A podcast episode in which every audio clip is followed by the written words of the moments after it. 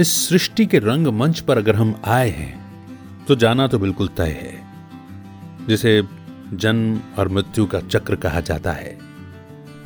मगर इसी सृष्टि के रंगमंच पर कुछ व्यक्तित्व ऐसा विशेष पार्ट अपना प्ले करते हैं कि उनके कर्म, स्वभाव, सुलझी विचारधारा उन्हें भीड़ से अलग पहचान दिलाकर देश और समाज में नहीं, बल्कि पूरे विश्व रंग मंच पर वे अपना नाम अमर कर जाते हैं।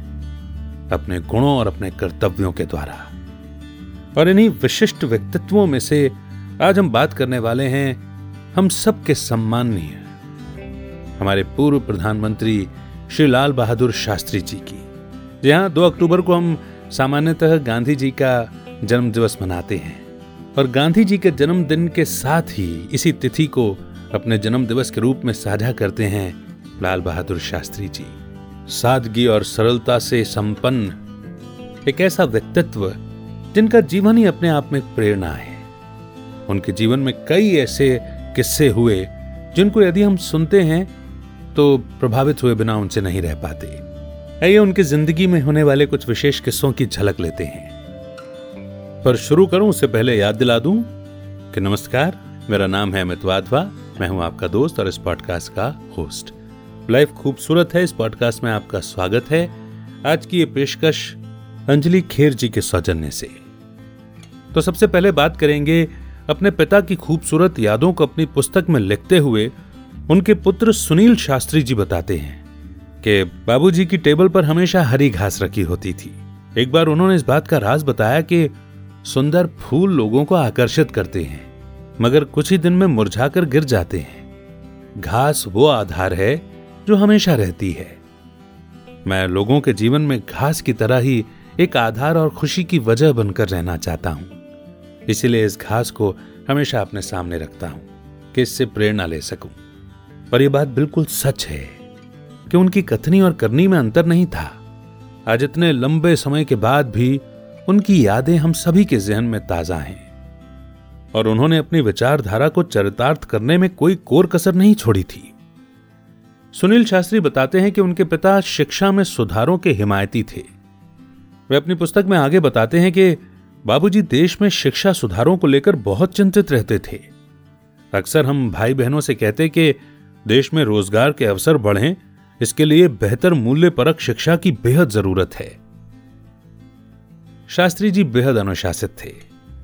जब उनके घर पर सरकारी कूलर लगाए गए तो उन्होंने फ़ौरन ही ऑफ़िस में फ़ोन कर कर कूलर हटवाने को कहा। शास्त्री जी का कहना था कि उनके पुश्तैनी घर में कूलर नहीं है। ऐसे में कभी भी धूप में जाना पड़ सकता है तो सेहत खराब हो सकती है। और दूसरा, इससे आदतें बिगड़ती हैं। आज मैं प्रधानमंत्री हूँ, कल नहीं हूँ। फिर उन्होंने भले ही इसे सेहत या विलासिता के साथ जोड़ा हो, पर शायद उनकी मंशा यही रही होगी कि सरकारी सुविधाओं का व्यक्तिगत कार्यों में उपयोग देश की जनता के धन का दुरुपयोग है।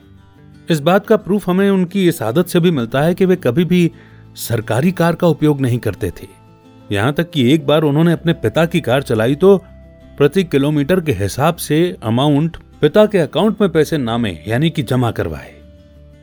और भी अनेक किस्से हैं शास्त्री जी के। हम सबको वो किस्सा तो याद ही होगा कि बचपन में स्कूल जाने के लिए उन्हें नदी तैर करके जाना पड़ता था। घर में एक ही धोती कपड़ा था तो उसको सर पे बाँध करके कि गीला ना हो जाए, नदी तैर कर पार करते थे और जो थोड़ा बहुत गीला होता था उसको सुखा करके फिर आगे स्कूल में जाते थे, लेकिन पढ़ने ज़रूर जाते थे। और उसके अलावा देश में अकाल पड़ने पर देश की जनता से आह्वान करना कि अगर हो सके तो कम से कम हम एक समय उपवास रखें।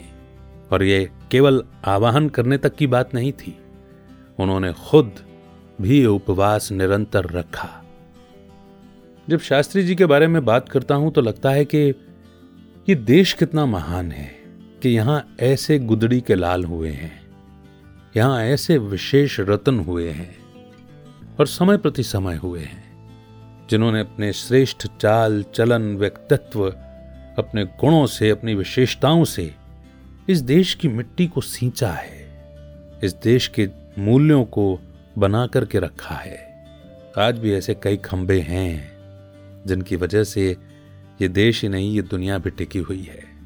शास्त्री जी, आज शास्त्री जी के रोल में तो नहीं होंगे। किसी अन्य नाम, रूप, रंग, किसी अन्य स्थान पर जहाँ कहीं भी होंगे, वे अपना रोल अदा कर रहे होंगे। पर उम्मीद करते हैं कि ऐसे ही गुणों के साथ में वो देश की सेवा कर रहे होंगे, समाज की सेवा कर रहे होंगे। ऐसी विशेष आत्मा को नमन है। जय हिंद, जय भारत। उम्मीद करता हूँ कि यह पॉडकास्ट आपको पसंद आ रहा है। लेकिन क्या आप खुद का पॉडकास्ट लॉन्च करना चाहते हैं?